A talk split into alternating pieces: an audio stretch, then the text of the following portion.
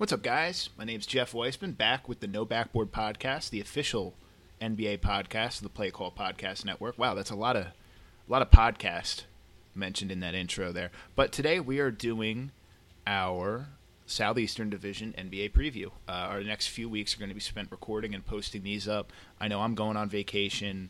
Uh, Joseph has some stuff going on, so uh, these are getting recorded. At least the Southeastern one is getting recorded on Thursday, July 18th. So any moves that come after that will sadly not be included in this podcast unless one of us gets up off our ass and records a little outro thing to it.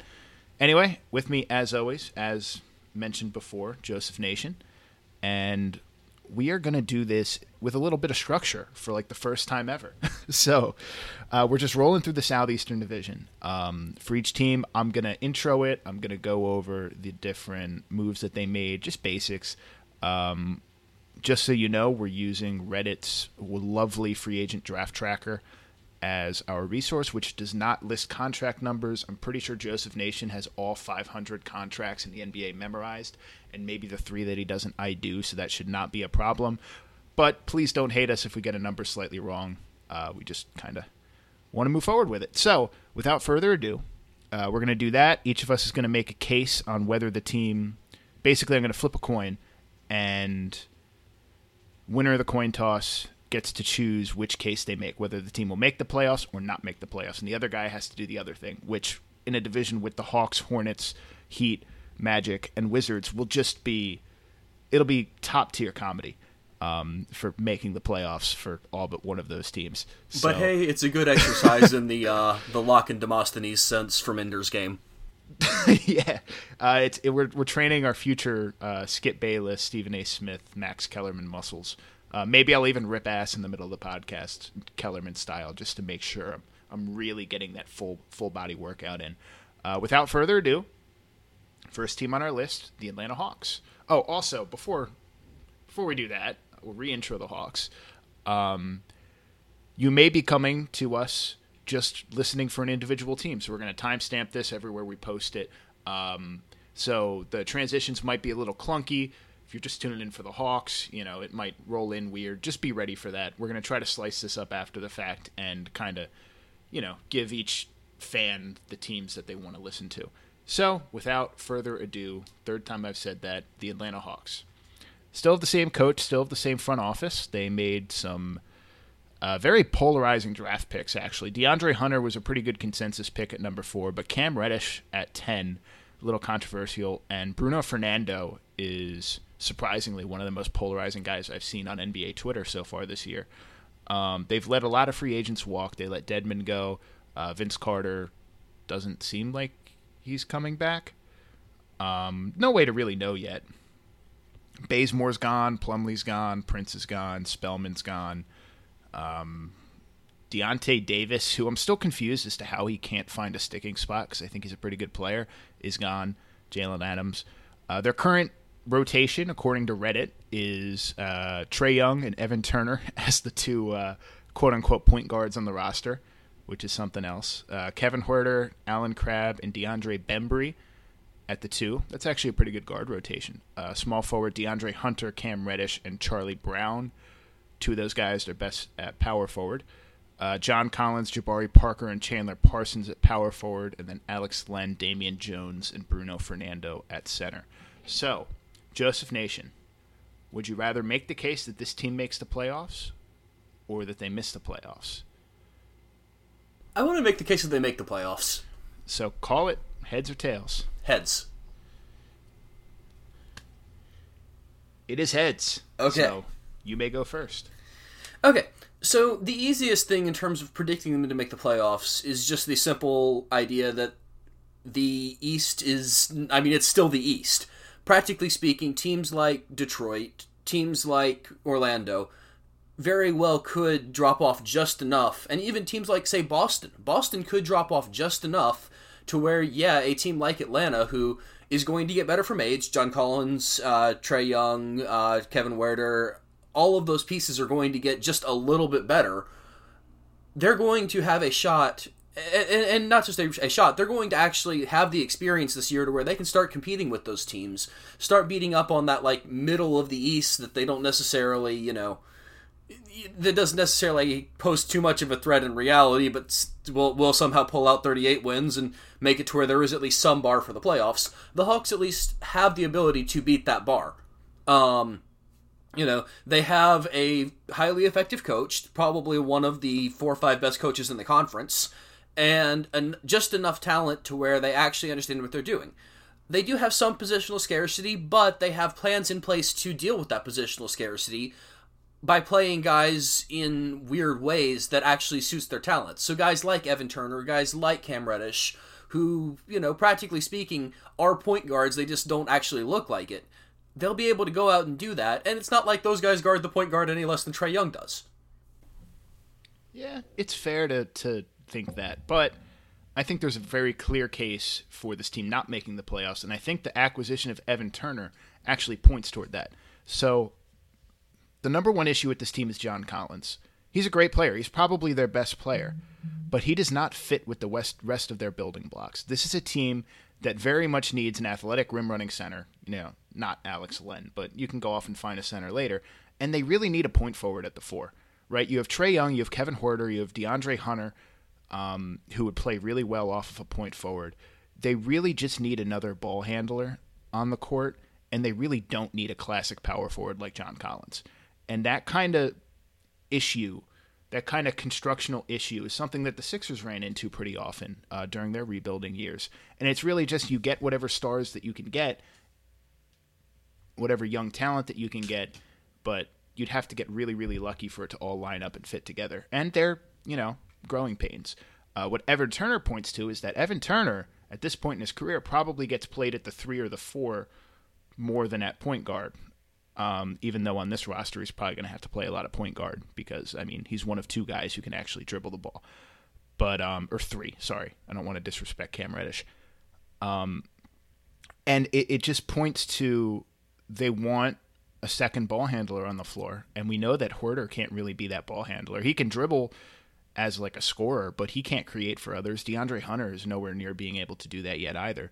Trae Young obviously is going to be very ball dominant, but you need to have that you know, Nash had uh, Boris Diaw, Chris Paul had Stojakovic, you know, all these super ball dominant point guards, other than Steph Curry, really, who Draymond, I mean, is pretty pretty point forwardy, but most of these guys in that Trae Young mold have some kind of ball handling forward with them. So this team, I think, has the talent to potentially contend for the playoffs this year. I don't think they're going to play in a way that will let them get anywhere close. I mean, I'm rooting for them to get 44 wins, 42 wins. I think this is probably a 25 to 30 win team. They could be even worse than that. Um, it also point just to point it out, um, they're starting Alex Len at center. Um, Maybe that's. Uh, I actually disagree with the Reddit depth chart there. I think they're going to uh, going to slide John Collins down to the five and start Jabari. That's just as bad in terms of defense. Oh, it's uh, it's, that, it's, it's horrific in terms of defense. Yeah. Um, because remember That's they've the also Lloyd still Pierce, got you know Lloyd. Pierce is a defensive coach. That's fair. I love Lloyd But Pierce. I've I, also I've happy. also seen defensive coach Steve Clifford do completely insane things with his personnel in terms of taking defense off of the court just because he assumed that he was good enough at, at coaching defense to get it out of anyone. So it's entirely plausible that Pierce falls into that same trap. I really kind of doubt that. I do too. But- but We'll see. I just like that they have a player named Charlie Brown on their roster. Um, yeah, he, I well, he, he's only on a two way, but yeah, he's he's interesting because he's a he, he's one of the two way guys that I actually think could end up surprising people. He, he's a very very good shooter and is a very very willing shooter. Um, and turns out that's a pretty good thing when you're you know going between the G League and the uh, head ball and the big ball club. I know Um, nothing about Charlie Brown, but I know a lot of their fringe guys, and I really like them. I really like DeAndre Bembry. Um, I kind of like Bruno Fernando in a weird sort of way. I know I just trashed John Collins for being a classic big man, but I feel like Fernando off the bench, you know, he was a late enough pick where he doesn't have that Jahlil Okafor like expectation when when Okafor was on the Sixers. He doesn't have that Enes Kanter like I made it. It's time. I got to play 28 minutes a game to be happy. I think Fernando will be perfectly happy 12 to 14 minutes, you know, every other night come in and just put up seven, eight shots inside. And I think like that's exactly what you want with a with a bench lineup without a ball handler, right? Because they're not going to have one at all. In a bench lineup where Evan Turner is just seeking out mid-range fadeaways, God, I love Evan Turner, but when he's just doing that, um, a great release valve is Bruno Fernando, and I really like that pickup for this rebuilding phase. I don't know if he's on the team in five years, but I this is you know let's let's let's give each team a grade for the offseason at the end. And I know that's super premature. I hate when most websites do this, but we'll be upfront about it. Like you know, could change in any second. Do we could want be very to wrong, uh, to grade it in components? So overall, like a free agency overall, and then do draft, and then do free agency. Yeah. Uh, well, let's let's let's do a draft free agency overall, just for the sake of not not spoiling Okay. the overall grade at the start. Okay, we can do that then. So I'll you went first with your case. I'll do my grades first. Okay. I give this team a, a B plus for the draft. Right? They they had they they ended up with three flawed but very talented high upside players. Um, odds are if one of them works out, the other two probably don't. But that's fine for a team that found its superstar right with with Trae Young and found a perfect supporting piece for that superstar with Kevin Porter and has a big potential trade chip in John Collins. You just you want to do what the Sixers were doing, right? When the Sixers got Embiid and they were confident Embiid was going to be a star, you just pick talent, right? You just try to find another star. You try to find another guy. Even if he's not going to fit on the roster, you hope that you can trade him for someone who does in a few years. And that's perfect achievement for me. The reason that they don't get an A in the draft, I think it just comes down to the same reason I gave them a good grade. Like they picked high upside, low floor guys, and With one exception, obviously. Um, yeah, but they they did that, and that is what they should have done. But I still feel like there were bigger home runs that they could have come out with in this draft. I think it's going to be very tough for me to give anybody an A in this because I'm very critical of teams on draft day. It's one of my big pet peeves is when teams kind of miss out on value. And I think that they could have hit a bigger home run than they did. So B plus is about as high as I'll go. I'm You giving them a, draft. I'm giving them a D plus for draft night. Um, I think that there's a reasonable chance that their actions around number four, both trading up for it and then selecting DeAndre Hunter, constitute the single lowest value action of the entire draft. And this isn't a draft where we saw T.J. Warren traded with a pick for something. Um, Hunter is You're that low on Hunter? I'm that low on Hunter. I, I think he's. I think there's a very realistic chance that out of the four players involved in that trade, um, the guys picked at what was it, 8, 17, and uh, 36, 35, that he's the worst player of those four. Um, like, because I mean, genuinely speaking, the the guys he's comparing up against are let's see.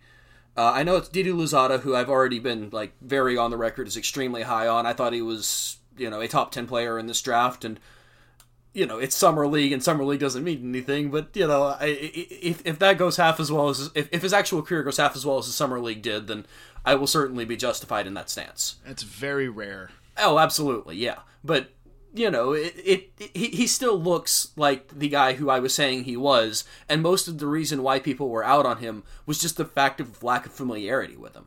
Um, seventeen was Nickeil Alexander Walker. Alexander Walker, you know, again summer league, but um, No, I was astronomically high on him as well. Exactly. So you don't even have to. yeah, yeah, you you had him in your top two or three, right? Um, Yeah.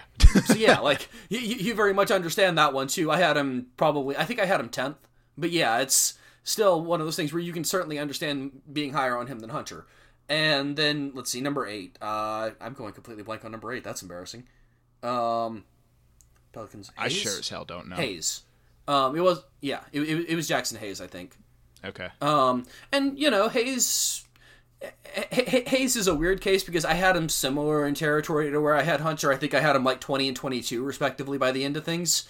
Um, but at the same time, like it's very easy. I mean, I did have Hayes higher. Um, I had him at twenty over twenty-two, and also like it's very easy to see a world in which, um, basically Hayes actually goes towards his upside, and Hunter just kind of stays right in that narrow band that he's projected in.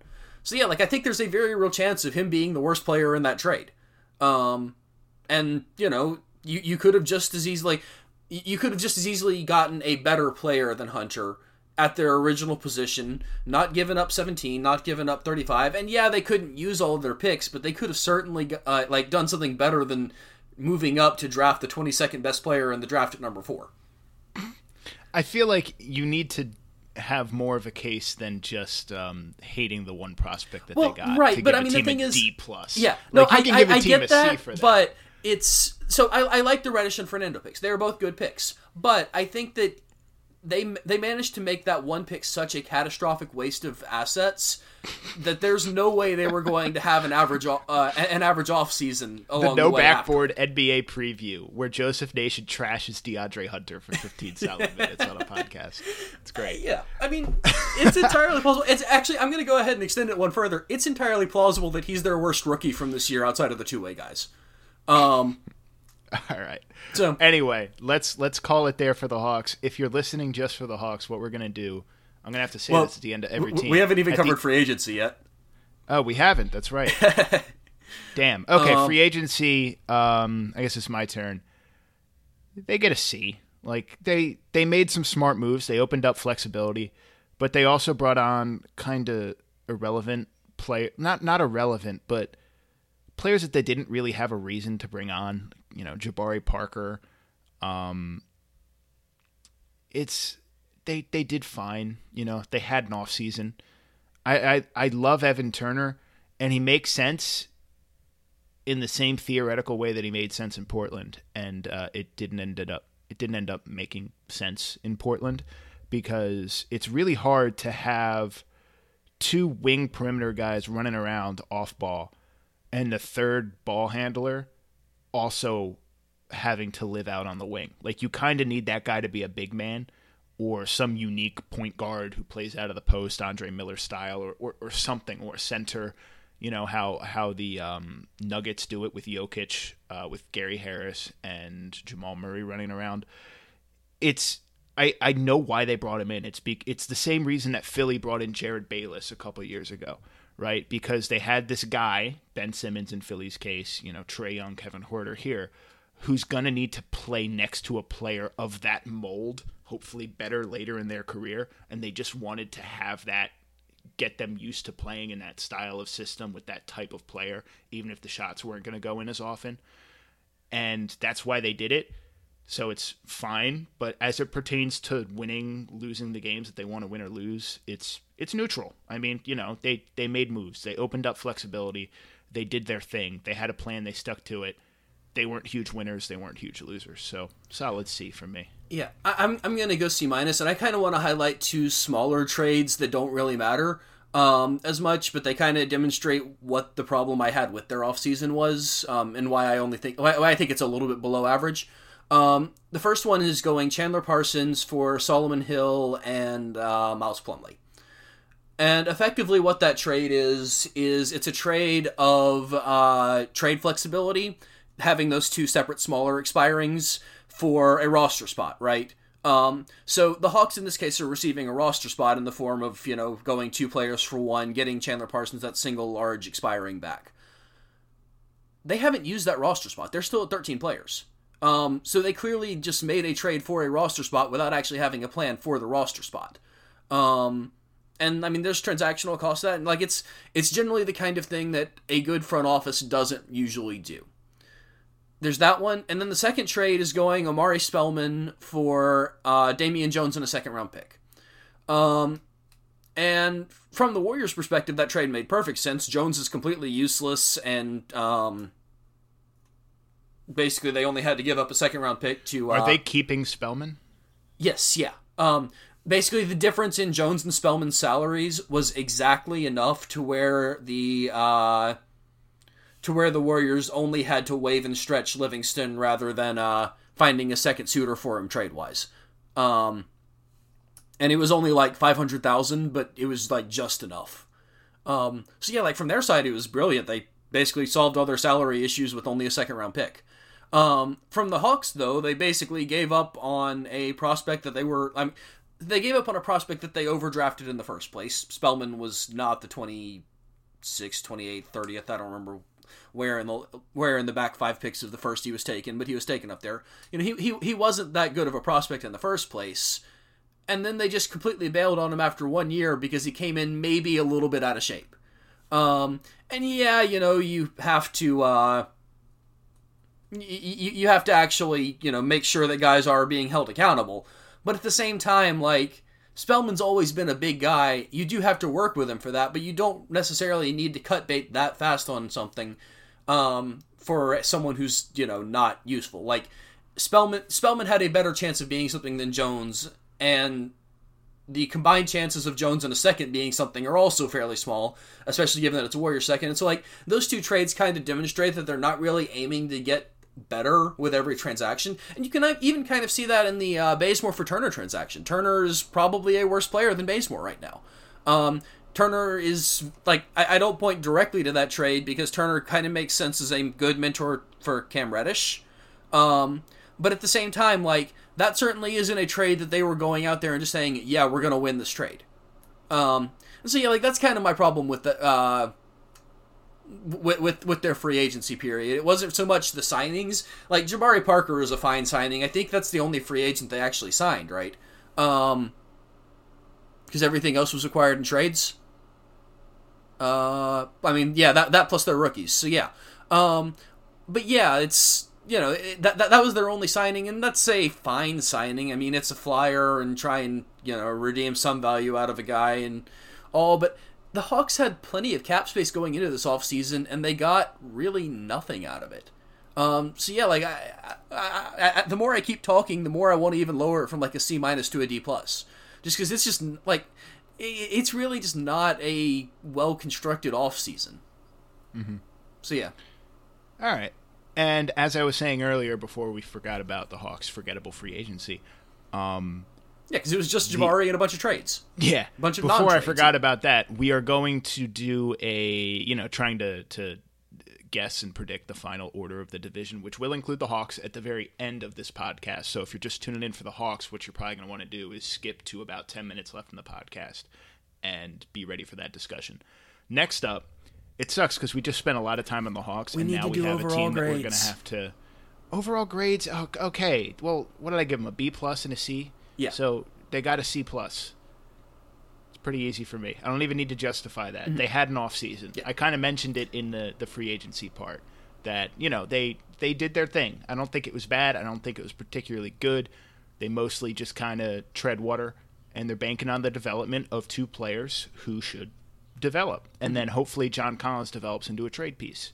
Yeah, it's fine. Uh, s- similarly, I mean, I gave them a C minus t- tending towards a D plus and a D plus. So yeah, it's D plus. Um, okay. It just I, I just did not like what they did this off season. I'm all about getting value overall. I think you care a lot more about getting value just on the peripheral and not losing the the little deals. So I think that's where a lot of the difference. Yeah, that's that seems up. plausible. Charlotte Hornets are next. Um, they had an off season. Uh, they drafted PJ Washington at 12, uh, Cody Martin at 36, and Jalen McDaniels at 52. They um, Frank the Tank, Jeremy Lamb, no longer on the roster. Obviously, Kemba Walker got traded, and uh, they signed a, a, contract that some people at Holyfield or Play Call very unhappy with. Uh, starting point guard for this upcoming season will be Terry Rozier. Uh, behind him, they're planning on, or at least according to Reddit, Devonte Graham and Josh Perkins, Malik, Lunk, Malik Monk, and Dwayne Bacon as the shooting guards. Batum, Kidd Gilchrist, and Franks. Wow, what a what a small forward rotation right there. Um, for for the record, not going to be the small forward rotation. Um, the the Reddit depth chart is fairly wrong there. I yeah, I assume it is going to be wrong, but we have to pick a format, so this is true. We'll just roll with it here. Uh, Marvin Williams, Miles Bridges, and PJ Washington at power forward. That's intriguing. And then Cody Zeller, Bismack Biyombo, and Willy Hernangomez as the centers. Uh, I'm just just pointing out that on this roster, there are three, four, five, six, seven, eight guys who are probably best suited to play power forward. Um, uh huh. it's a little a little worrying. Uh, um, I could actually, even I gonna include, say it's um. So let's see. There's the three guys actually listed at power forward. So Marvin Williams, Miles Bridges, PJ Washington. There's two of the guys listed at small forward. So Michael Kidd Gilchrist and Robert Franks. I disagree with the idea that MKG is best suited for power forward, but that's where they're going to play him, so we may as well just list it. Um, there's Arnoldas Kulboka, who isn't even listed on there, but you know should be coming over and should play the power forward, uh, and Jalen McDaniels. So it's only seven, um, but yeah, it's th- th- there's a logjam, absolutely a logjam. this is this is going to be an interesting segment. All right, so we have to make a case. Someone, some poor soul, has to make the case this team is a playoff contender. Uh, by the way, for other divisions, right? Well, we're gonna when we do playoffs or non-playoffs, it'll be contender or not a contender for the teams that clearly will make the playoffs. Um, it should health hold and stuff like that. But for this team, this is clearly most of this division pretty much is clearly a playoffs or not playoff thing. So I'm gonna do the coin flip. I'm gonna call it in the air because my turn. I'm gonna call heads. I'm crossing. heads. I actually am going to make the case that this team makes the playoffs Oh, thank goodness. with about 14 different traits. No. So Terry Rozier, my life a 3 lot years 3 years 58 million is um, not not great, right? You, you you should get him for less than that if you want to get him at all. But in theory, he works pretty well next to Malik Monk as a you're the point guard this possession, I'm the point guard next possession. Um, and then I guess we have to give the ball to Batum because he makes so much money for a third possession. And then it's our turn again. Like I feel like they're they're they're actually pretty well suited to that um, your turn, my turn kind of Miami Heat almost system when they had Wade and LeBron. Obviously, much, much, much, much, much, much, much, much, much, much, much, much, much, much, much, much, much worse. But I think they're well suited to that, and I think Borrego's offense actually works pretty well for that. I've always liked Dwayne Bacon. I've heard good things about Devonte Graham, so I kind of like them. Batum is pretty much a non-factor in my book at this point. He's always been a guy who will do nice things in like the second quarter when your team's down 15 points and then is kind of meh for a lot of the rest of the time and that's only seemed to gotten worse over the course of his career. I know a lot of people including uh, whoever signed him, to that horrendous contract uh, thought that that would get better over the course of his career, but that has not been the case.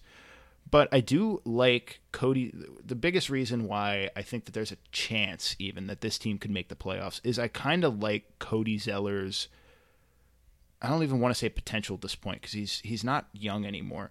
But I, I kind of like him almost as an on-ball big man, as like an Al Horford type on offense. And I think that they're willing to start him, Rozier, Monk. I guess it has to be Batum and like Bridges or something like that. Um, or at least pit, uh, play them big minutes because I know they're going to play Marvin Williams a lot, but that has a chance to beat up on some bad teams and win a couple of upset games. Because realistically, I mean, what'll it take? 38 wins to make the playoffs in the East this year. Um, the the East is very strong for like the first six teams, and then it's it's the Southeast, right? The Southeast just kind of like screws it up for everyone. You just have five teams of just nothingness. Um, and I think that they could sneak in. Uh, I also I I would like PJ Washington on about 26 teams right now. I just don't trust the Hornets to develop him well. He's still a talented prospect, and I think that he could turn into something. I'm just worried that a team that couldn't turn Michael Kidd Gilchrist or I guess most of their other rookies have been mediocre, but you know eh, they've struggled developing rookies in the past. Malik Monk hasn't made any move forward. I'm a little worried about him there, but Miles Bridges looks like he could be a contributor. Malik Monk, I really like him. I've always been high on him. Rozier's got talent. If Borrego can keep him under control, then this team could just be one of those teams where you don't hear about them all year, and all of a sudden it's coming down to the last month of the season. They have 28 wins, and they're a win streak away from the playoffs. So, I don't know. That's that's my playoff case. It's not a very hopeful case, but I think that you know there's there's a small small chance out there that they could sneak in. Make the case that they're not going to make the playoffs. It should be an easy one. One. Okay, so the reason why the Hornets don't make the playoffs, obviously, is just that we're looking at a team where their best player has chronic knee issues, hasn't been able to play 40, 50 games in the past, you know, two, three seasons. Um, isn't exactly a guy suited to higher usage because while he does have some ball handling skills, they're mostly in advantage situations that someone else creates for him. Uh, and also, while he's Cody Zeller, like while I while he's very good, he's very good in subtle ways that are better suited to where he's not the the central target of usage. Um, the other thing is that like while this team is like it has some residual talent in it, uh, guys like Michael Kidd Gilchrist, guys like um, you know Dwayne Bacon, a lot of those are guys that seem very likely to be underutilized next year. Um, I mean, Michael Kidd Gilchrist obviously last year spent time in and out of the rotation, much less you know starting when he was very clearly the best power forward on the roster. Um, and so yeah, like you could see a possibility of okay, well this team's like if everything goes right with this team's talent, one this team is still less talented than the uh, 11-12 uh, Bobcats team that went seven and fifty nine. But even if everything went right, you're still looking at a team that's going to intentionally underutilize its talent, and so I don't think there's any chance this team gets anywhere close to its actual like anywhere close to an actual playoff berth. Yeah, they're not making the playoffs, but it was fun making the case. Yes. Yeah. All right, so draft grades. Uh, I went first last time. Why don't you go first here? Okay. Uh, draft wise, I I, am leaning towards a C plus. Um, I think that the single worst pick of the uh, entire draft, just on the pick alone, um, might have been the Cody Martin pick. It's basically it's a strong level of competition because it's a second round pick, so there's only so much you can do with it. But Martin had no business being drafted, and practically speaking, kind of showed it in summer league. Anything that he does, a guy like Yovel Zoosman, who was undrafted, just just does better. Um, so there was that one, but at the same time, it's a second round pick. You can fault them for whatever. Um, McDaniels was a good pick, and Washington is a pick that it's actually been an interesting litmus test as to who likes that pick and who doesn't for the Hornets specifically. Because a lot of people who are talking about this pick will say, oh, well, he does the same things as Miles Bridges. They're nothing alike as players. Their basic only commonalities are the fact that they're both extremely strong. Um, and so like I'm excited about the, uh, the the Bridges and Washington pairing because they actually go together fairly well. Just because the best success that Miles Bridges has seen in his career has been playing alongside a small ball five. Um, Washington, meanwhile, is probably the best small ball five in the draft, other than you know the obvious one. Um, and so the result of that is that like it's a draft that makes sense. It's a draft that you know obviously could have been significantly better. Obviously Martin, you know, let, letting Martin pass by with a guy like Daniel Gafford on the board was ridiculous. Um, and that will probably be Mitch Kupchak's biggest mistake over the course of his tenure, and that's fine. And when people inevitably say, "Oh, we never could have seen it coming with Gafford," yes, yes, we could. But um, practically speaking, the draft itself, you know, it, it, it, it, it's a it's a solid draft. It's not one that you know swings for the fences too much, but it's one that gets pieces that make sense and have some upside attached to them. Mm-hmm. Yeah, I mean, again, like it's kind of like Atlanta where they had a draft. PJ Washington, I like as a player. I don't really like him in the Hornet situation. Not because of any theoretical fit with Miles Bridges. I'm kind of worried about them fitting together, but they could. Um, I just, at this point, how can you trust the Hornets to develop a young player? Or really any player. Um, I don't know. Like they had a draft. I, I C is probably my grade. I like McDaniels. I don't care that a team blows a 36th pick in the draft because my team gives them away for free in Philadelphia. so, you know, like I I do like PJ Washington, and normally if a team had acquired PJ Washington, that would automatically knock them up to like a B minus. But no, like you know, I'm a teacher. Uh, I I do grades. That's kind of my thing. I this does nothing. They they did nothing to move the needle. They didn't necessarily move it down because again, I like Washington as a prospect. I like McDaniels as a prospect.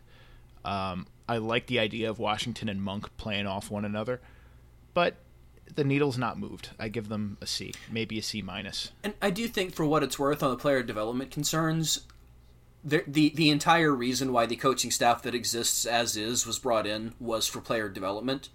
Um, they specifically brought in guys who like were less schematically focused and were more like they were guys who had done, who had film room experience. They were guys who had worked as like the Drew Hanlen type personal trainers, except obviously weren't Drew Hanlen because his name is Mud. Um, that kind of thing. Um, and so, like, generally speaking, if player development for the Hornets doesn't get better, then yeah, that's going to be the biggest like that that would probably be the biggest failure of this GM stretch because that was something they tried so hard to do and like it's it's it's sort of bearing results. Like Graham and Bacon have clearly developed under this staff a little bit, but you really want it to be like when, when you think player development, you think guys like uh, you know Bam Adebayo, for example, who went from what he was in college to what he is now. Um, or the the Sixers, Covington. Yeah, exactly. Um, yeah. I don't know. Covington's a complicated case because he was very, very good in college, and it was more they took a player who, in a different way. Yeah, he was very good in a different way, though. They managed to change his game up. Uh-huh. But yeah, no, I'm I'm with you. I think the one thing that Kupchak is really equipped to do is to acquire a player development player development staff because I think that's something that the Lakers did really, really well under his tenure. Um, the Bynum project was one of the greatest successes that I've ever seen in terms of player development. Um, especially because of the haul they got in return for him. Even though it didn't pan out, I mean, you can't argue with the trade value there. This is, I mean, I just don't trust it. I don't know. Like my gut says that all these guys are not going to pan out, and I hate it, but that's my case. Free agency and draft, or free agency and trades and, and shit like that. What's your grade? Uh, yeah, that's. I, I, I, I keep trying to come up with any way to justify not giving any Fs in this whole thing, but this is an F. Like it's it's it's straight up an F. Um, I think that the way they handled the Kemba Walker negotiation is fine. Um, practically speaking, the number they offered is like in, in, is representative of a solid strategy. But that Rozier contract is just so bad that you can't like. It pretty much has to be an F.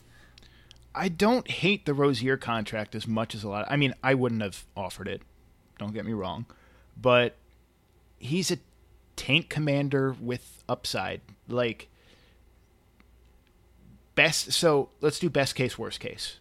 Right. This is my my defense of the Rozier contract. Best case, he balls out, and a point guard who balls out is worth 19 million a year. You know, and you can trade that. Worst case, he sucks and in a year he's a trade chip that you can use to send back to a team in return for salary cap. Like this is not a team with with title aspirations. This is a team that is in the very early stages of a complete meltdown and rebuild.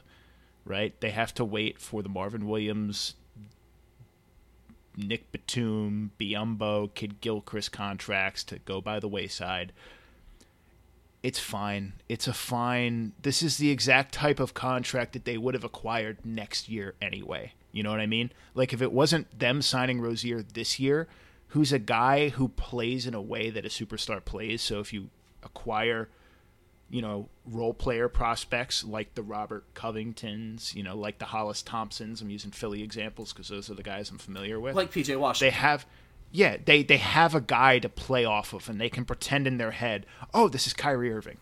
Even if the shots aren't going in, this is about how I will see the ball when we do get our real star. So, like, I wouldn't have done it, but I I don't think acquiring a player like that is necessarily a terrible thing. So, obviously, they have bungled this kickoff of a rebuild to hell and back. They cannot get any higher than a D from me. I'm going to give them a D minus because my gut still says that the Rozier contract will bite them in the ass, but I do think that there is some positive logic that can be applied to that contract. Yeah, I mean, so there, no there were parts of it that they did correctly. Descending the contract, for example, is an obvious move. Um, that you know, I'm glad they made because in past years they certainly wouldn't have. Um, so by by the end of the contract, it's what 17.7 a year, 17.9 a year, which is not 17.9 it's 17.9 in that one year rather. And that's you know probably movable as the salary cap keeps inflating. Just because i mean next year we're looking at another jump to 116 like there are pieces of it where it's just like it's not as bad but at the same time like it's still very very much an overpay relative to what he's actually shown he deserves. Um, the other thing is like I I especially don't like him in terms of tanking just because it's the same problem the Phoenix Suns ran into where there was just nobody to actually pass the ball to their wings and big men.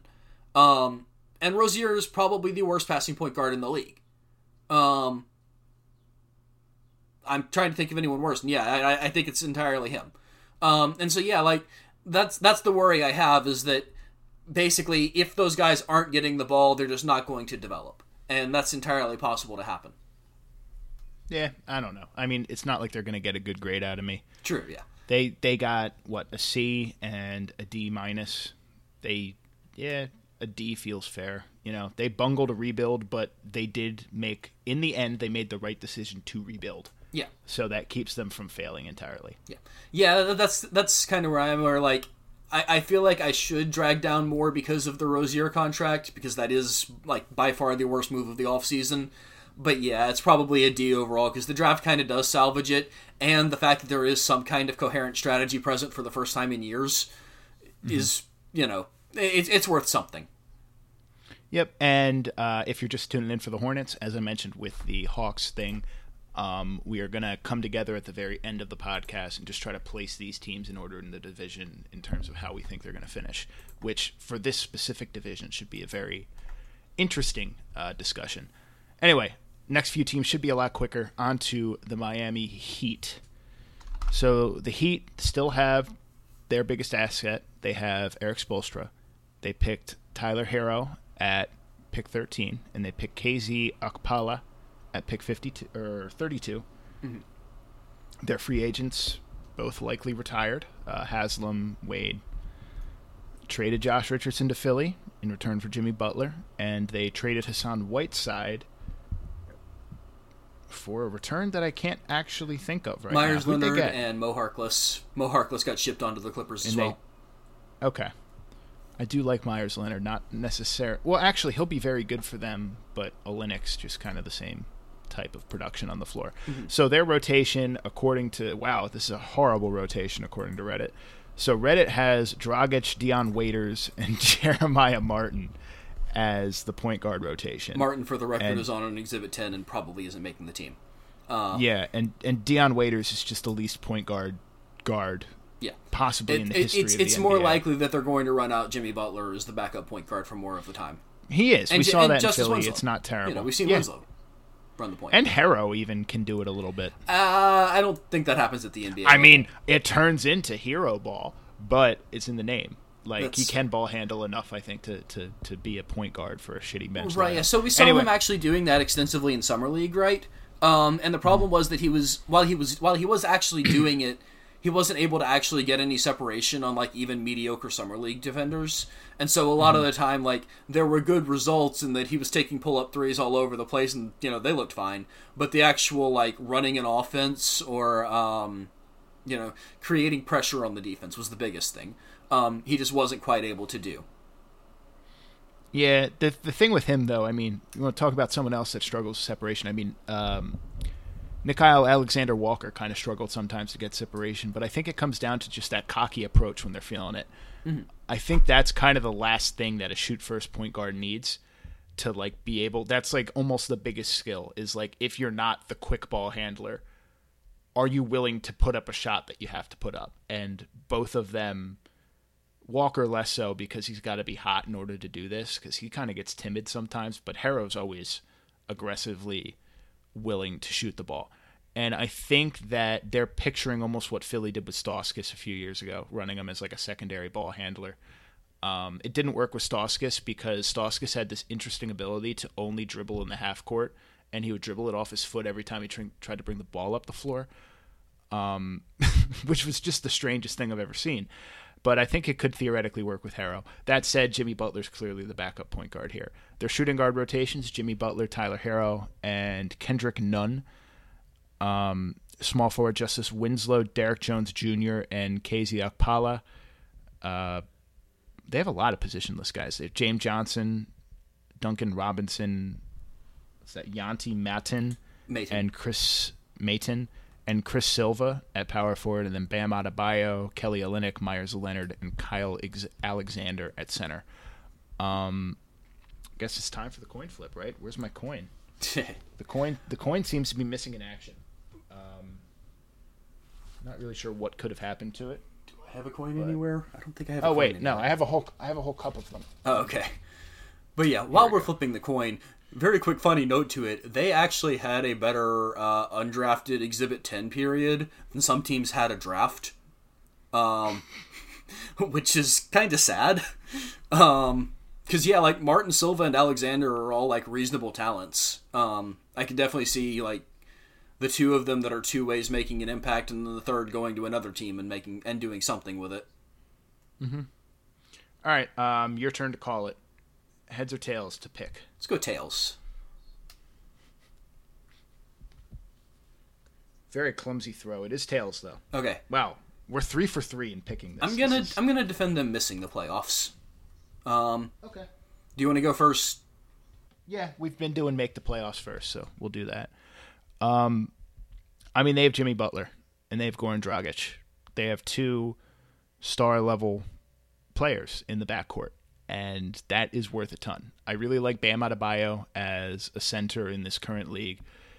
We almost had a Meyers Leonard game in the playoffs this year, which is instantly lends tons of value to any player that does that. It made TJ McConnell one of my favorite players ever when he single handedly beat the Celtics. And Meyers Leonard nearly single handedly beat the Warriors of all teams. And it was incredible to watch.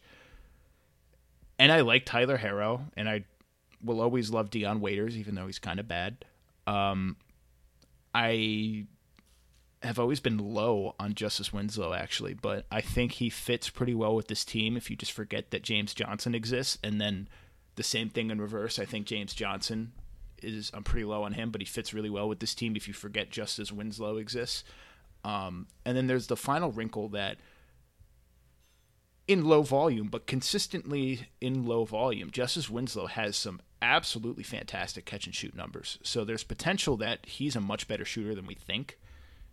It also could not be true, but his numbers are really, really high. So with Butler there, bobbing and weaving and doing his thing, with Bam Adebayo setting screens, with James Johnson um, running that two-step pick and roll that he loves to do. Same with Winslow, with Dragic doing his his dragon weave through the offense, with Waiters taking heat checks off the bench. They have the structure of a team that should make the playoffs, and they have a talent level where the team should probably make the playoffs. And in the Eastern Conference, in the past, we've been taught to believe that that means the team will make the playoffs. So, I think they're going to make the playoffs. That's the case. Make the opposite case, Jane. Yeah. So the the most direct thing to focus on here is the shooting in the starting lineup. If they're starting the lineup, which Reddit thinks they are, which they probably aren't, practically speaking, the best shooter in that lineup is Jimmy Butler. Jimmy Butler's a fine shooter. Second best shooter is Justice Winslow, who, as you've addressed, fine shooter in like very limited catch and shoot settings, but he's not a guy who creates spacing. Mm-hmm. After that, Dragic, Johnson, and Adebayo are all non-shooters relative to their position. Um, the starting lineup is really going to be Dragic, Harrow, Butler, Winslow, Adebayo. I think. Right. Um, so I think it'll look something like that. I also think there's a chance that Duncan Robinson earns a place in the starting lineup because he's like he's grown a fair bit. But let's say hypothetically that yeah, you're looking at um, any of Hero, Robinson, or Olynyk sliding into the starting lineup over uh, J- James Johnson. That's not exactly the most inspiring slate. You're looking at a rookie who was probably overdrafted, a second year player who's on a two way last year, and so, you know, he's got some talent to him, but he's still not exactly an, a high NBA talent, and Kelly Olynyk, who hasn't played defense since the day he was born. Um, by the end of it, it's just not exactly a slate that really convinces you that this team can actually go out on the court and have enough spacing to run a proper offense while still being able to actually defend the other team, especially because Dragic and Butler have both had their defense slip significantly in the last two or three years. And so, like, they're trying to run this defense with at least three broken pieces in it, and the other two are Winslow and Adebayo, who are capable defenders, but not the kind of defenders who can just make up for having a rough stretch in front of them. Um, and so you can very much see a way where like this team never manages to successfully find a balance between the offense it has on the court and the defense, and just never really manages to push its way over that 38 win threshold that we think is going to be enough to get in. Um, and even beyond that, let's say the 38 win threshold pushes up a bit, because um, I mean you've got teams that finished seventh and eighth last year in uh, Orlando and Detroit. They both got better this offseason by, I mean, small amounts, but at least by some, and that's worth something in terms of uh, you know going forward. Um, so like they get a little bit better. Yeah, Miami got a lot better, but they were also much worse last year and got kind of lucky to be even as close as they did because those teams faltered at different stretches of the season. Um, and so yeah, like you can very much see a world in which this team just doesn't quite figure out how it needs to play together because the pieces are kind of clumsy and don't really fit together. I guess. I, I, think it comes down to the fact that either the Magic or the Heat have to make the playoffs. Right. And yeah, I am going to bet I on Erik Spoelstra over Steve Clifford if it's not in a playoff series. Exactly. Yep. So that's what it comes down to for me. Okay. So um, on to draft grades, I guess, is next, right? Mm-hmm. Um, I guess I'll go first. I'll let you go first with the Magic because I think that's the more interesting draft. Um, I like Herro. I don't know anything about Okpala. Uh, so I don't know. Um, B. I really like. I wish I knew about Okpala, but I can't say I I I know anything about him. So I really like Herro. I think he can be a very good player. Uh, I love the arguments over how to pronounce his name, Hero to Harrow, Um because um, I've heard it both ways. I think he pronounces it both know. ways some of the time. So yeah, I mean, Siri pronounces my name Weissman. So who the hell knows the name pronunciations? I don't know. Like I, I feel like you like Okpala, so he's probably a good player. So I'm going to give them a B. Yeah. And that is just the best logic that I can apply um, to this. Yeah. So from my perspective, if you switch the order of their two draft picks, I like it a lot more. Um, because it seems like Ty- Tyler Hero to me was not the 13th best player in this draft. He was probably not a top 30 player in this draft, but he was about in that like 25 to 35 range. Uh, just because, practically speaking, Hero is a shooter who we're not sure can actually shoot. The free throw numbers are a great indicator, sure, but he's also, you know, th- th- throughout his entire uh, collegiate career, I think he shot something like 36% in spot up situations, um, which is very, very bad for a primary shooter guy. Um, he was the only spacing outlet on his team. Kind of. I mean, you kind of got a little bit out of a little bit of that out of Washington, and um, when Quickley was on the court, he could shoot too. But yeah, I mean, running Hagans out there probably wasn't good for anyone. Oh, and Keldon Johnson was actually a better spot up shooter than Hero was, like significantly better. Like he was a 97, 98 per, uh, percentile guy. Um, so like they had other options, but he was the guy who like they were primarily running at those spot up looks. Um, like he was the one who Calipari used the old uh, Iverson cut system that he uh, input for Malik Monk a few years back, um, rather than Keldon Johnson, who just kind of like his, shots were weird. Like Kel- Keldon Johnson's shots were weird because they just kind of came outside the offense in a way, but still within it. Um, it was almost like Calipari didn't really have a plan for having two shooters on the floor, um, and really only used one of them as a schematic shooter, whereas the other was just a shooter by ability rather than by scheme.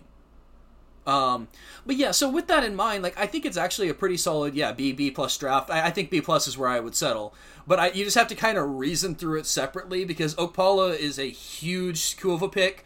Uh, Okpala basically the way that I look at him is that he's the kind of guy who gets underrated by the numbers and also like e- even with that the numbers were still very much fine outside of his low steal and block rates which you can actually look at very closely and go oh yeah the style of defense he plays isn't going to produce steals and blocks it doesn't make him any less worthwhile a defender um, because what Okpala is is something I refer to as a positional defender. So basically, he doesn't defend by gambling for steals or blocks. He just stays between his man and the basket consistently and uses his physical abilities to do that. Um, and so yeah, like Okpala is a guy who he may very well never shoot, but he has a phenomenal set of physical tools, probably the single best set of physical tools in the draft. And the one gap in his physical tools is something that the Heat are kind of known for fixing. Um, there's some questions about Okpala's strength, but you know that's what the Heat do. Um, like they, they have the best strength and conditioning guys in the league supposedly, and you know that's a good thing for Okpala. In the long run, like oh, I, I had Okpala as the sixth best guy in this draft. Getting him at 13 would be good. If you have, I, I had Herro somewhere, Hero Herro somewhere around 28th or 30th in this draft. Getting him at 32 is fine. Um, I think there's probably a little bit around the draft where they probably paid a little bit too much for going up to 32 in a weak draft, but you kind of live with that just because that's what everyone else was paying this year, which still doesn't make sense to me. But you know, it, it's it's what the price was, and they got a player who you would have been very glad to pay that price for. Um, so yeah, like B, B plus seems good. Okay, and then free agency slash trades. You know, the month of July basically I think they did a good job. You know, they got Jimmy Butler, uh, who, in a vacuum, not necessarily a bigger asset than Josh Richardson, but for the situation that the team is in, they needed to make a move like that. Um, I do think they missed out. I think they should have probably gone for Russell Westbrook. Um, even if you don't like him as a player, even if you don't like him for any number of reasons, I think that Miami is a town that needs star power, and I think that that would have really helped them. I think Butler and Westbrook would have hated each other's guts kind of on the court, but it would have brought the best out of both of them, and then they would have been best buddies off the court, like kind of one of those types of relationships. And I think it would have neutralized, like, I think reminding Dion Waiters that he's a third dog would have really helped. I think that getting Herro those wide open three point looks that Russell Westbrook produces would have helped. I think getting Winslow more off ball, uh, wide open catch and shoot opportunities would have helped. I think solidly relegating James Johnson to the bench would have helped. And I think Meyers Leonard would have been a much more valuable pickup had they done that. But Dragic is still a very good player. I don't know. Like, there are benefits it's just how whatever you think of the missed opportunity with Westbrook is is kind of the and to a lesser extent Chris Paul is kind of determines the grade that you have for their offseason because they handled everything else really well. This is a team that came in with zero flexibility and they walked away with two decent prospects and Jimmy Butler. And I don't know. I, I just don't know what kind of grade to assign that. This is what makes me like regret implementing a grade into this podcast because I just really don't know. I feel like I got to give a B because they. I feel like they did a good job. I feel like there were missed opportunities out there. So I think a B is the only way I can go. Yeah, so how I'm viewing their offseason is that they condensed their window. They didn't necessarily, um, you know, they, they didn't make it to where oh yeah we're going all in right now but what they did is they took this long stretch of oh yeah we might be good at some point in the next five years as pieces come along and all and took it into we're going to be good in the next two years and um, if that doesn't go right then well we still have all our assets in place we still have guys like winslow and Adebayo and hero and Okpala um, but we kind of allow ourselves to get off of that dead money and uh, you know and, and more or less restart. And in the meantime, we'll have a much better chance of winning with guys like Jimmy Butler. Um, it's a smart off season. It's not necessarily one that you know pieces together all that well. We've talked about how I don't like the fit of their starting lineup together, even if you try and uh, force a uh, like e- even if you try and force a guy like Hero or Robinson or Olynyk into the starting lineup, it's still not all that good of a uh, starting lineup but it does at least increase their odds of going to like. I, I, would say that right now the Heat are probably in that fourth or uh, fourth or fifth seed. Um, it's basically like you have a clear top two. Uh, you have a third team in Indiana where you're just kind of like, okay, well, depends on when Oladipo comes oh, back. There's no world. There's no world in which this team is better than the Celtics this year. I think it's perfectly plausible. Um, no, no. Because I mean, the Celtics got much worse this offseason. Um, like there, there's a step forward from Kyrie to Kemba, yes. Past that, the step down from Horford to Kanter, that's one of the largest steps down in the league, probably bigger than the uh, than the step down from say Kemba to Rozier. Um, So like that that's a that's a huge downgrade, and I definitely think that it's going to cost them more than they realize. Um, I think they end up starting Theis before the end of the year, and I think Theis is perfectly capable in that role. has he resigned yet? I, he's expected to. I don't know whether he has or not yet. Okay. I'm not actually sure he was a free agent. Now that I think about it, he may have just been non-guaranteed. Um, but um, either way, um, I knew he had the ability to become a free. Either way, um, so yeah, like I, I definitely think that this team is one that you can understand the reasoning behind the offseason. So I'm I, I'm giving them a B. Uh, no, B plus rather. Um, and I I, I I think it's one of those things where it's an off season that's more. They didn't necessarily win any transactions, um, but it, they they made it to where they were able to actually. They, they basically had transactions that shifted their window sufficiently to where it actually makes them. It, it, it takes them out of no man's land, and that's the biggest goal for their off season. Yeah, that's fair. I mean, my overall grade is pretty clear. I gave a B and a B, so they got a B. I think I gave a B plus and a B plus, so here we are. So they got a B plus. Uh-huh. Perfect, because we need to speed things up. Yeah. So that's perfect. Again, if you're just tuning in for the Heat, uh, we're gonna go at the end for like ten minutes to kind of sort out the division, figure out who finishes where. So if you need the even more Heat content, go to the very end, about you know five to ten minutes left in the podcast, and you'll see that. Anywho, on to the Magic, the only other interesting team in this division. Um, they are all in on Markelle Fultz point guard. Their rotation is DJ Augustine, Markel Fultz, Michael Carter Williams, and Josh Maggette, according to Reddit. Majet. Uh, shooting Majet. Shout out Corey Maggette, bad porn. um, Evan Fournier, Terrence Ross, and Melvin Frazier. I do have to say, bad porn, one of the greatest nicknames of all time. it's the most internet thing in the world, and this was before the internet was a big basketball place. Um, small forward, Jesus, this is terrible. Aaron Gordon, Wesley Iwundu, and Daquan Jeffries. I've got to assume they're starting uh, Alvaro Camino there, right? no, they're going to start Iwundu without a doubt. Well, no, like Um, actually, now that I look at it, Gordon and Isaac are going to start together, um, and they'll kind of just kind of trade off in terms of the offensive roles there. I guess. I guess Iwundu will be effectively their starting small forward. Right. It's a like that whole situation of their three and four is just gross either way. Yep. Uh, it sucks because Fournier is a great two to go with either of them at the four, but they don't have the three. Anyway, uh, power forward Isaac, um, Al-Farouq Aminu, Chuma Okeke, and Vic Law, and then center. Um, probably the most interesting center rotation in basketball: Nikola Vucevic, Mohamed Bamba, Khem Birch, and Dererk Pardon bringing in the least interesting part of the most interesting front court in basketball. So. And it's funny because Pardon's team- actually fairly interesting in himself for the Magic at least, but doesn't matter because he's not Vooch, Mobamba, or Ken right, Birch. yeah. He, yeah, he, he Okay. will never see play on this team, especially given that Isaac needs to play center some too. But he's there. Um, So let's. um It sucks because we can't really do this. Like it's almost like being a Philly fan the past two years. Like we can't really talk about this team until we know what Fultz is. Because he that's that's where this team rides or dies, right? So we'll do our playoff thing. Um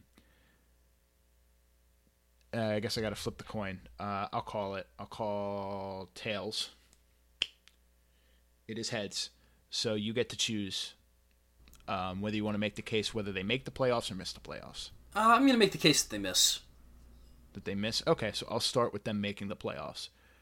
If Markel Fultz can shoot two threes a game and hit more than 28% of them, this is probably a playoff team. They were a playoff team last year without him. Augustine is a year older. Um, Michael Carter Williams is a year worse because that's how his career progresses. But I mean, th- you can't argue. This team's talented. I mean, any team whose second lineup, right, their off the bench guys include Terrence Ross, Alfred Aminu, Mo Bamba, Khem Birch. You know, uh, Wesley Iwundu is even a pretty solid like off ball, forget I'm playing wing who's not going to like aggressively hurt you. It's it basically Iwundu is what every team thinks Wesley Johnson is when they sign him to a contract, which is not a bad thing necessarily. And then Fultz and Carter Williams both have moments of effectiveness. Fultz, people forget, even without his shot, was a very effective point guard. Even with the inability to to shoot the ball without looking like he was shot putting. But this is a team with a lot of upside. I don't like the contract that they gave Vooch, right? I, I, I will never like that contract because they just have better options at center on this team. But Evan Fournier is one of the most underrated guys in the league. That does not mean I think he's a star. Don't get me wrong. He's just people talk about him like he's a complete scrub and a waste of space. He can score the basketball, and he does it in a way that is valuable to the team. Aaron Gordon is one of the most difficult to evaluate players in basketball, but he's he's an asset, right? Like he's got to be po- like a positive asset. Jonathan Isaac should be very good. Mo Bamba, eh, he sh- I I still love him. I don't know if he can develop in the situation that he's in right now, but he's an asset. Khem Birch is a perfect backup center for Vucevic. Um, this is just a talented team. And if Fultz can shoot the ball, rolling up a lineup of Markelle Fultz, so let's say their crunch time lineup, right, is Markelle Fultz, Evan Fournier, Terrence Ross, and then two of Aaron Gordon, Jonathan Isaac, Nikola Vucevic, depending on who the opposing team is. That's a top tier closing lineup. That really is. If if Fultz can shoot. And I think that that's it. I think that this team can win as many as 48 to 50 games if Fultz can shoot. If he can't, they're barely scraping into the playoffs, just like they did last year. Um, but I'm going to make the case that I think Fultz will be able to shoot the ball a little bit this year. So I, that's my playoff case. Yeah. Fultz can shoot, and they make the playoffs. Yeah, so I, I think pinpointing why they won't make the playoffs actually is fairly easy to just look immediately at the first line on this thing that we have where it says Coach Steve Clifford. Um, Steve Clifford program, you know, two things are going to happen. One, players are not going to develop. You've already seen Mobamba be bitten by that, and you're kind of going to see that guys like Isaac or uh, Baba or even Fultz, for example, probably aren't going to recover um, to like full fledged value. Like they're not going to gain value, I guess, in terms of what they do this year. The second thing is that his schemes get figured out really fast by the rest of the league, and because he's so rigid and unadaptive, they're not going to like actually adjust them. So things that he did last year because the Magic made the playoffs, teams are going to adjust to those now, and they're going to take away the play you like, uh, the, the play they like to run. And this being Steve Clifford, he's not going to adjust that. Um, so yeah, like, and, and that so that rigid that rigidity also affects his ability to deal with the awkward situation with him having like no small forwards and a bunch of twos and fours that have to play down or up in order to actually make it work. Um, you know, there's a decent chance that guys like Kim Birch, for example, will get squeezed out of rotation minutes even though they don't deserve to. And so that's kind of Steve Clifford's MO, and it's always been. And so basically, no matter how much talent this has, this team has, it's absolutely plausible that they're going to get just bumped completely out of sorts and into a 34 36 win pace because, yeah, it's Steve Clifford coaching, and he does that. Yeah, that's fair. So their draft, I have no idea what picks they started out with, but I do like Okeke. I think he's more than okay. Yeah, uh, they, they started with 16 and picked Okeke there. So they didn't have any second round picks. They just they just stood pat. Uh, you know, I think Daquan Jeffries was picked. Um, I feel like he must have been. Like he was pretty well regarded. Um, you know what? It should actually be at the top of this thing. I should be able to look this up. No, uh, there's there's no way Jeffries was undrafted. I, I've got to look this up. Either way, like I like Okeke. I think he's kind of pointless on this roster, but he's a good player. Daquan Jeffries Um, went undrafted. That's interesting. I completely missed that at the time. Yeah, so they had a good post draft. Yeah. because I do recognize a few of these unsigned guys, Um, which is rare. Yeah, clearly. Um, That's surprising. Um, yeah, uh, Law and Pardon are especially interesting because they were teammates together. Pardon's a weird case because he's the kind of guy that the um, that John Hammond tends to get stuff out of, where he's basically just one massive ball of athleticism. Um, and you know, Hammond has a track record with that up in Milwaukee, so we'll see. I also really like Vic Law coming in. He's a capable perimeter defender with a funky shot release, but it works. Um, so yeah, as far as three and D guys go, yeah, it's a it's a pretty good like it's a pretty good post draft setting. Yeah, I think I've been giving out pretty good draft grades so far. I think they they get a B minus. No, you know what? They get a C plus. They did well getting talent, but they got redundant talent. They didn't need any of the guys that they got, and I think that that's that's not in their favor. Mm-hmm. I think they avoided signing a point guard to show confidence in Markelle Fultz, and that is just one of the biggest risks in the world because Philly got bit so hard in the balls by that. I am rooting so hard for Fultz. He works hard. He's a very likable dude, and he's incredibly, incredibly talented. No, but it is so dangerous to go all in on him as the point guard of the future. So, from what I've heard, it was less that they didn't want. So they they definitely wanted to put a point guard alongside Fultz. I think it was more that they didn't like any of their other options and um, considered like. I, I think at some level they're trying to listen to Steve Clifford because that was one of the major problems in Charlotte, and so they uh, they they kind of chose to take Mike, Michael Carter Williams as that handcuff, even though it's not a great idea. Um, but yeah, um, have you been uh, counting undrafted guys in the draft grade? Yes. Okay, I probably would have uh, bumped my Hornets draft grade up by a like by a half grade then because I thought they had a phenomenal post draft. Um, but uh, so yeah, with with that in mind, yeah, I would probably let's see. I actually was not as high on the Okeke pick as a lot of people were. Um, partially because yeah, he's a third guy who really has to play power forward to be successful um, behind Isaac and Gordon. Um, but also because I didn't think he was necessarily as good as a lot of people did. I thought he was more dependent on his post game than a lot of people did, and um, didn't necessarily have the defensive capability to do what some people thought he could. Um, so I thought that was a fine pick. Like I think I thought that was a C pick in itself. I definitely agree though that their undrafted bumps it up a bit, but it's still only your undrafted guys. So I'm going to go C plus on their draft.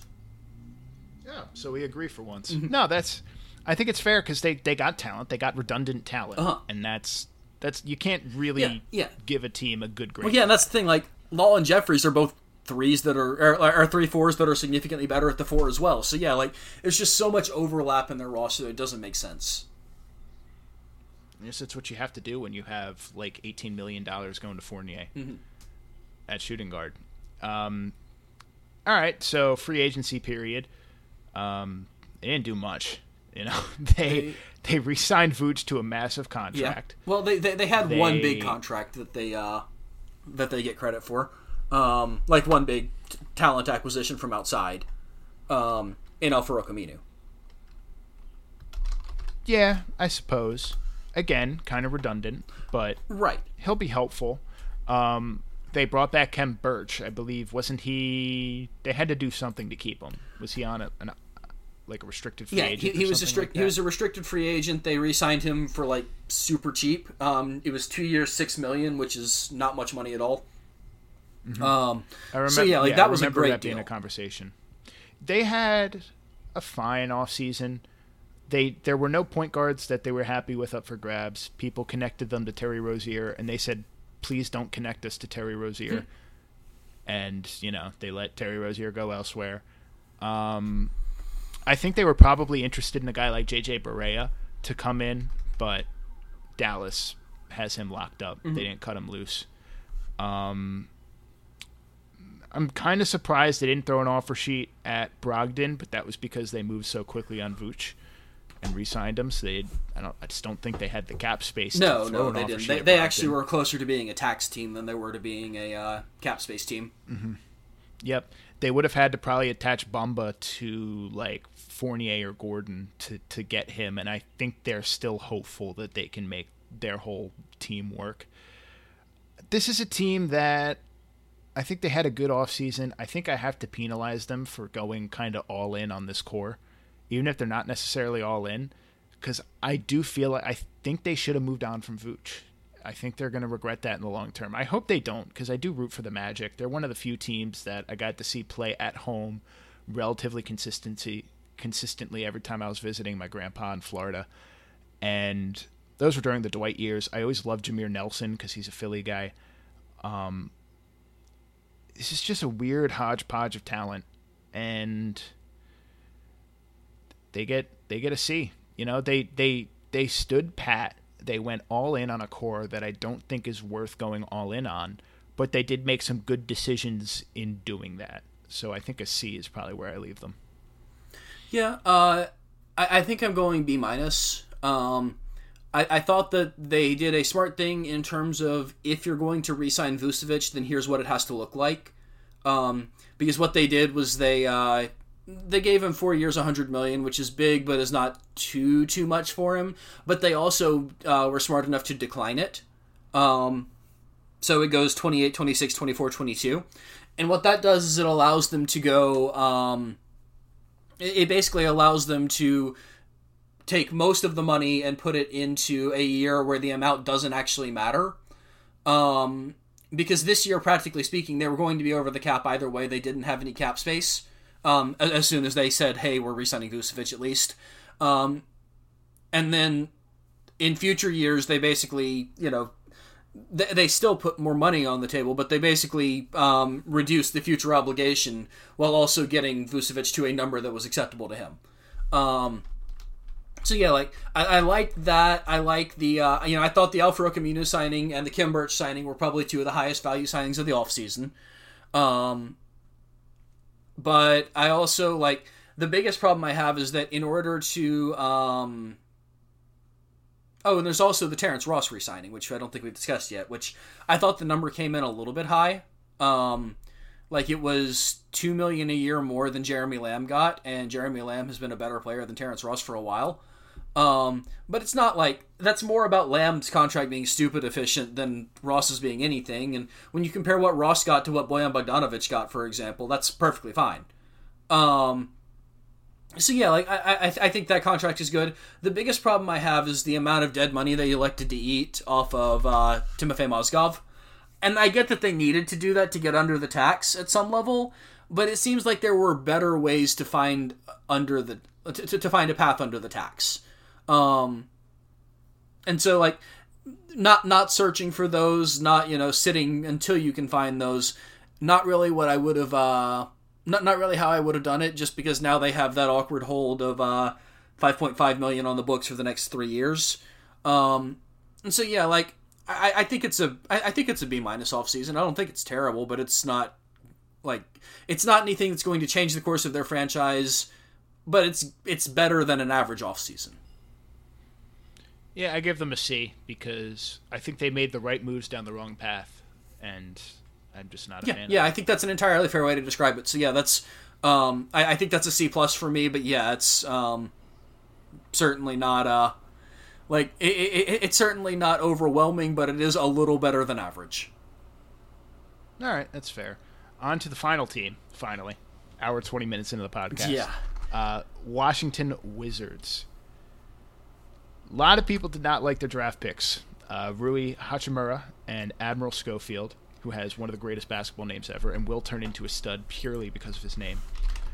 Um, also because he's a lockdown defender named Admiral Schofield, and it's just it's it's going to be great. He's going to be great. But anyway, their rotation is as follows: um, uh, John Wall's jersey starting at point guard, but really Ish Smith, and then they brought in Isaiah Thomas, uh, Tarik Phillip, Justin Robinson, and Corey Davis.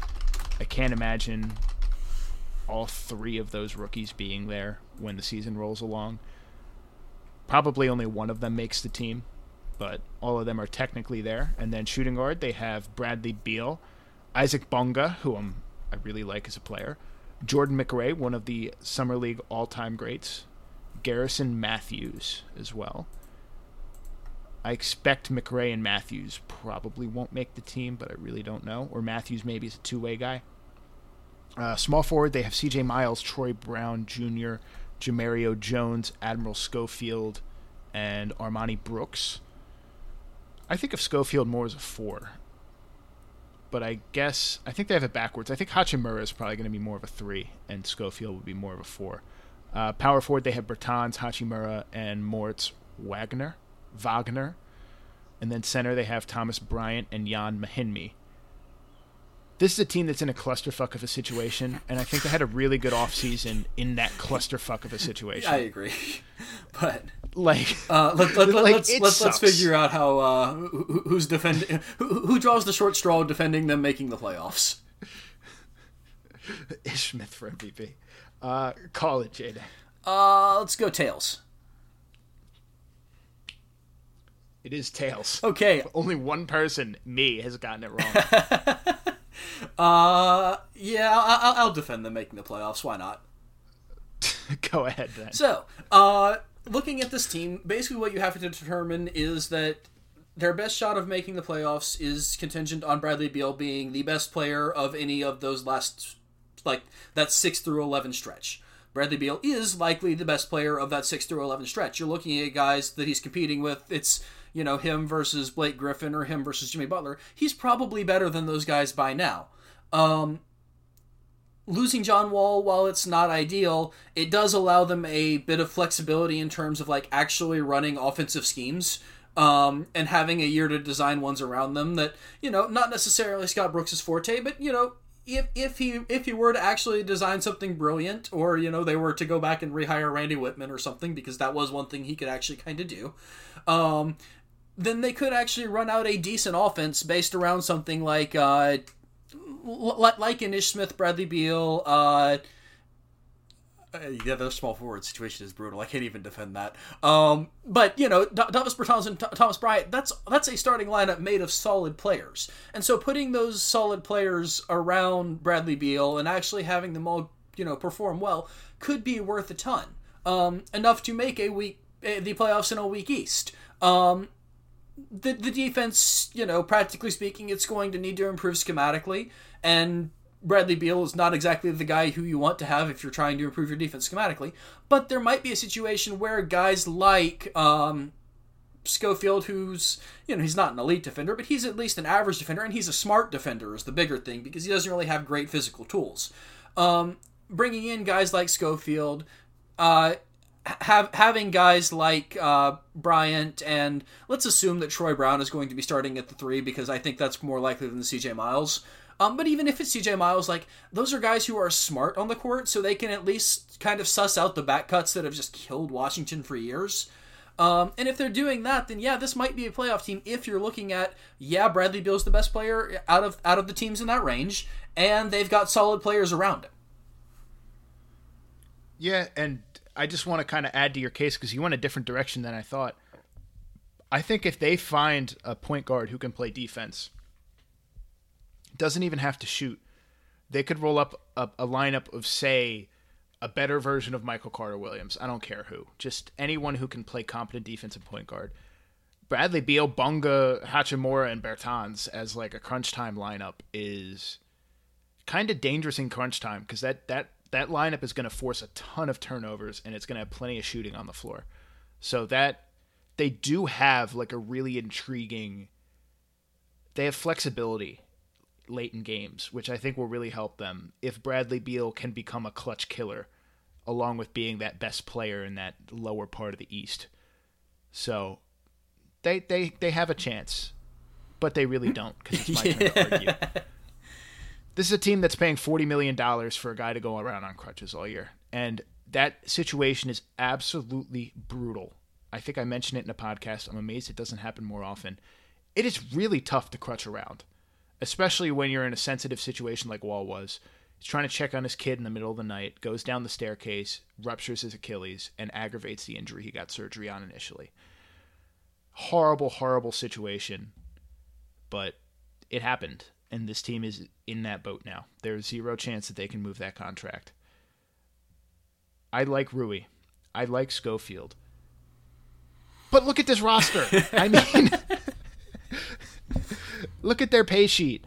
Look, they have some really interesting players, but that's all they are. They're interesting. All of them are, we call them interesting and not good because they are so severely flawed in some aspect of their game, right? There's a difference. I can say that Trae Young is a good prospect, even though he's flawed.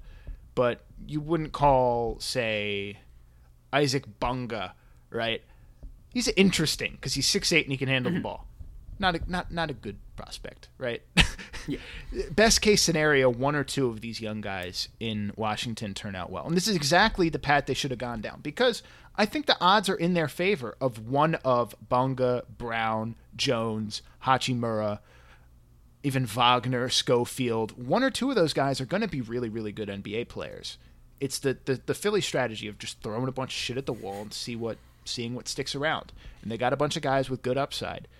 Um, I'm proud of you for not trashing Hachimura yet, and I do feel coming, don't worry. like I deserve my nice strut around because I was the only person at play call who had Ruri Hachimura even getting drafted, and I had him in the first round.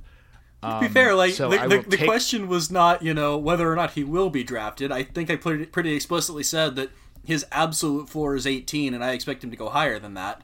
It was more an issue of like once he is drafted, that team is going to look like an idiot. Um, No, and now they have the, the the cool part of that pick is if Hachimura even ends up being a competent NBA player, Washington becomes the Rockets for Japan, mm-hmm. and that is just that that like I almost feel racist for saying it, but it's it's I don't think it's a racist thing. I think that's exactly the type of fan base that that Washington needs because DC is just not a town that brings the energy every night to the basketball arena. They have a fan base. They have fans. The Wizards are not like the Hawks, for example, right? Where it's kind of dead in the arena even when the team's really good. Um, they have a fan base, but you know the the Wizards have had that building hyped up before. They just don't consistently get that feeling because the boxes are always filled with the people politicians are bribing or the politicians getting bribed. It's it's like an awkward feeling at the arena, but that can get solved by having a rabid overseas fan base. The Rockets kind of did the same thing, right? And it's perfect. They may also pull the of uh, the German fan base along the way too. Between uh, Nah, they're they're convic- they're all of Eastern Europe is now just Mavericks fans. There's Between no chance. No one has any yeah. chance. that's fair. Yeah. Um, but yeah, And Kristaps. true. Yeah, yeah. Kristaps was the big one because now you now you get the old Russian Mm-hmm. countries too. But yeah, I mean, Wagner and it, Bonga's Russian as well, not Russian, German as well, right? Um, I think he is. He was at least playing in Germany at the time when he got drafted. I think. Either way, um, but yeah. So should I grade the drafts first? I feel like I gotta actually put the nail in the coffin for um, this team not making the Ah, playoffs. right. Guys, they're paying they're paying John Wall forty million dollars this year. They're not making the playoffs. Okay, you can go. Okay. Uh, draft grade's a solid F. Uh, it's like n- not even close enough. There's a very like it, it, it's it's it's almost enough minus if I were willing to go that far, but I've never actually seen one of those given out in schools, so I'm not sure they exist. Um, so yeah, there's a very realistic chance that two-way player Garrison Matthews is the best player they acquired on draft night. Um, that's not good considering that Matthews was not one of those guys where it's like, oh yeah, he went undrafted and he's he, no, it's just that they drafted two players who shouldn't have been drafted. Um, Hachimura is a extremely limited defender with very limited reaction speed, limited skill. Um, he has the ability to get to the rim, except he doesn't really get to the rim. He just kind of was the end point towards other people creating pressure and drawing them. And he's in a league where that's harder to do than ever. Um, and he was drafted, you know, ninth. Um, Schofield, meanwhile, he's a he's not really a lockdown defender. He's kind of like an average defender, is where he projects, and it's partially because his physical tools aren't great. He's much slower than his position, um, or much smaller, depending on whether you're slotting him at the three or the four. Um, but also, he just doesn't necessarily like in order to be a guy like Schofield, you have to make overwhelmingly good reads. You have to be a guy like Grant Williams or like Draymond Green, where it's like you're consistently playing one step ahead, you're consistently knowing where the other play is going. And that's not where Schofield has ever been. Schofield's kind of a guy who just kind of, like, he kind of has a feel for what's happening, but doesn't really have that next level step on defense. And offensively, he's a I mean, he's a three point shooter primarily with some ability to post up. He's not going to be able to post up anyone in the NBA because he's six foot five. Um, and he's not going to be able to shoot over anyone like consistently. And so he'll only be able to shoot at a, let's say, 35, 36% clip at, low, at lowest volume. And that's not really not enough to keep you in the league if that's your only real skill. Um, so yeah, like I think the draft is a clear F, and it's only being mitigated by the combination of Garrison Matthews and Justin Robinson being okay pickups in late draft. But like that's they're okay pickups, not overwhelmingly good pickups like the Cavs picking up Dean Wade or uh, Hornets picking up Robert Franks. So like by the end of it, it's just like, yeah, it's an F. There's no way around it. I don't, I don't think, I don't think it's an F. I I like Rui a lot more than I probably have a right to, but I think he's he's got a lot of offensive talent, and I think he has he has defensive instincts that a player of his level on defense shouldn't have. He seems to understand defense in a way that if you stick him in as a power forward on an NBA basketball court, I think he turns into like a solid solid piece on that end. Not yet. Nowhere near that yet, but I think he could be. And Schofield, it just feels like these types of players are the guys that that succeed nowadays. Just the bull-nosed, grindstone perimeter defenders who are willing to bang around inside a ton. He's not going to he might pass out of the post. He's not going to post up. He can hit spot up threes. And the biggest thing is if you have a huddle, right? And say LeBron James has, you know, is about to get the inbound with 9 seconds left in the game Schofield's raising his hand to go guard LeBron. He's asking, he's begging the coach to go let him guard LeBron. And we had a guy, Stanley Johnson, who um, did that, and it didn't pan out for his career. But Stanley Johnson was a hyped up pick. Schofield is not. He's a second rounder who's got to work, and I think, I think he's going to be a good player as well. Look, this team, this team's in one of the shittiest situations I've ever seen. Not gonna lie, but. Uh, D for their draft, I don't think they failed. Like they they 100% could have and should have gotten more value out of the assets that they had, the the meager assets that they had. But I like Hachimura and Schofield enough that I don't think they fail. I just don't. Um, on to the offseason, though. So,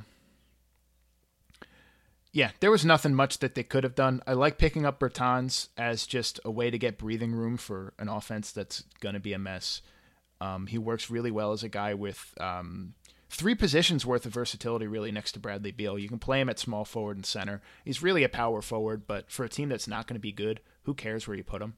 You know, like he can be relatively competent to the eye test at either of those, at any of those spots. So just play him there. Uh, they they should have gotten another center. I like Thomas Bryant as a bench center of the future, but we found in the past that starting a bench center of the future is never a good thing because they're not going to want to go back to the bench and it will cause a problem.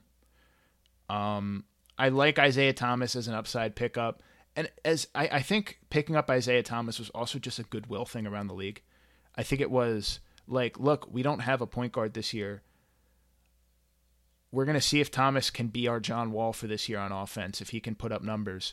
And we're also going to earn the goodwill of a bunch of agents around the league that we're willing to take on a rehab project like this. So, because we have nothing else to do. I like picking up Bonga. I like taking flyers on guy like Jordan McRae, who have shown incredible scoring potential at really low levels of basketball. And just maybe, maybe you can put it together. Troy Brown has a ton of talent. I think, given the flexibility that they that they had, they did had a really good offseason, starting with you know kicking a certain GM out of town uh, certain Grunfeld. But we're even not counting that. I I like their offseason. You know, they're you can't give them higher than a C because, you know, John Wall is there and there's nothing they can do about that. But they I think they had a solid C offseason. I think they did what they could. They they did not kill it on draft night, but they picked up some interesting players from the Lakers. They signed non-offensive players to non-offensive contracts. They did some goodwill hunting around the league with Isaiah Thomas, and they held on to their biggest asset, Bradley Beal. And they, if anything, by holding on to him, they turned him into an even bigger asset because it used to be Bradley Beal's kind of whatever, uh, you know, he's a borderline star. He'll put up 20 a game, but are you really happy with the 20? By letting him go for 28 points a game for the second half of the year and letting this mythos around him develop over the offseason, people are almost thinking of thinking of him as like a Paul George type player, which that's a huge boon because suddenly you have like a superstar caliber asset for however long this mythos around him lasts that you can then maybe move or just hold on to because maybe he does turn into that type of player. I think I, I think I give them a C for the offseason. I think they did a solid job with the really, really, really, really, really shitty hand they were dealt. Yeah, no, I, I think that's a good way to describe it. I would just grade it differently. Um, so my, my reasoning is that basically, and I think we've talked about how I tend to over reward getting better on the margins, where you tend to look more at the bigger picture. Um, they didn't really have all that many options to take, and so their grades are only in terms of doing good things within those uh, margins. Uh, the Ish Smith signing was smart. I think he's the exact kind of player you want as a point guard, both on a Bradley Beal led team and on a rebuilding team. Like he's good enough to actually get the ball to your players, but not. And he plays in a John Wall style, which Right, is important yeah. for the rookies who are going to have to play with Wall next Right. year. Um, whenever Wall is recovered, if Wall is still playing like Wall. Um, but yeah, so there's that. I liked uh, I liked them retaining Thomas Bryant. Thomas Bryant was a very good player last year for them, and you know, and all the price tag is a little expensive, but I think it's reasonable. Um, like I, certainly don't think they're going to regret that. I think that the two trades they made, where they were basically just picking off the scraps between uh, Bertans and then the Lakers salary clear. I think that was an absolutely like I, I think those were both great moves, and they're the kind of moves they want to be looking at, especially with no cap space like they have. So yeah, like I think it's definitely a um. I, I, I think it's a I think it's a very good off season. I think that's pretty straightforward. Uh, I my only real complaint is that uh, that defensive point guard you were talking about that they kind of want. Uh, I think that Tomas Satoransky was probably their best option there, and they willingly signed and traded him away rather than keeping as an RFA. Um, but other than that, like, yeah, I, I, I- think I'm fine with giving this uh, this offseason a B plus. All right, proud of you for that. proud of you moving past the draft night for Oh that. yeah, I mean, All right, the, the, so- the, the overall uh, the the overall grade I think is um is, is still a D because as a rebuilding team they have to be more focused on the draft than on uh, minor free agency stuff. But I do think it's a good um I, I do think it's a good free agency that kind of offsets the awful uh, draft. Yeah, they get a C minus for me. They're in a shitty situation. They did really well within that shitty situation, but they they ended up in a like their their situation's still just as shitty. Like they didn't necessarily improve their standing at all. So C minus. Uh-huh. Like that's that's what a C to C minus is. Uh, let's quickly because we're at like an hour and forty minutes on this. To be fair, we'll lose a little bit for editing, editing, but you know. yeah, for sure. But probably an hour and a half of podcast. So let's let's rank the division. I'm gonna give you my final standings. You you critique them. Do we want to go position by? Do, do we want to go place by place? So like first place first, and then We'll do we'll do last place Okay. last or last place first. Yeah. Um, Wizards Wizards and I think the Hornets in last. pretty. I think I think Beal does enough to take the uh, to take the Wizards above. The Oh yeah, Hornets, you know you're right. You're right. Hornets last. Um, Hornets in last place. I think we agree with that. Um, next in the bottom, I think I got to go Wizards. I think the Wizards are, are probably a, a 24 to 32 win team. Yeah, I I, I, I agree. It's um.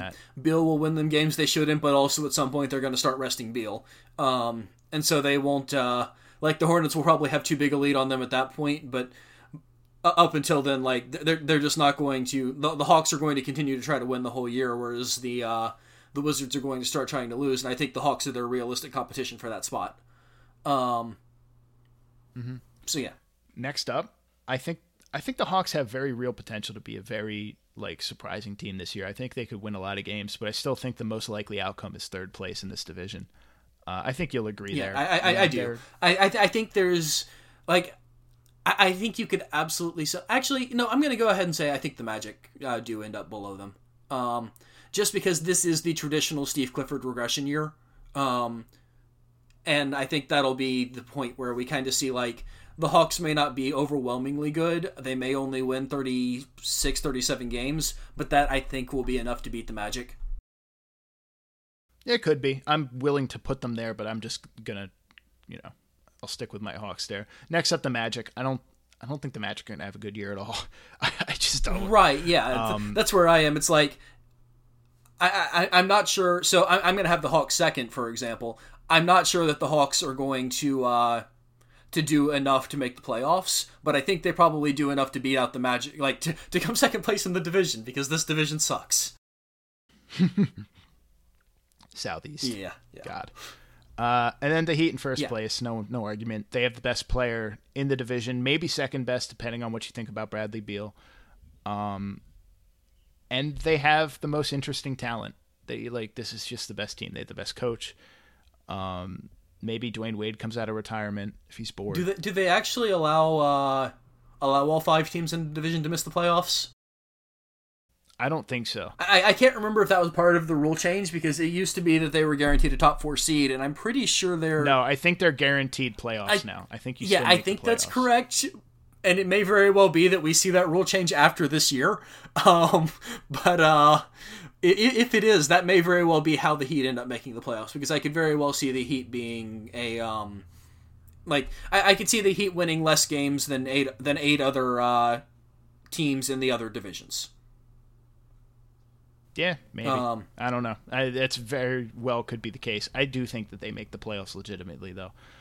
Um. Anyway, that's it. That, that's the toughest division to get through. We did it first because we have a certain Hornets fan here. That and also because it meant that nobody else was going to want any of the other teams. Hope you guys enjoyed this shit show of a run through. Um, if you're just listening to one team, be sure to check out the other ones and uh, give us a follow on whatever medium you're listening to this on. Uh, let us know how you found the podcast too. Uh, you can get me on Twitter, the real wise guy, W E I S. You can get at JNA1 for Joseph. Um, otherwise, yeah, hope you guys enjoyed the podcast. Be sure to tune in next week for the next division preview, and uh, we'll see you next time.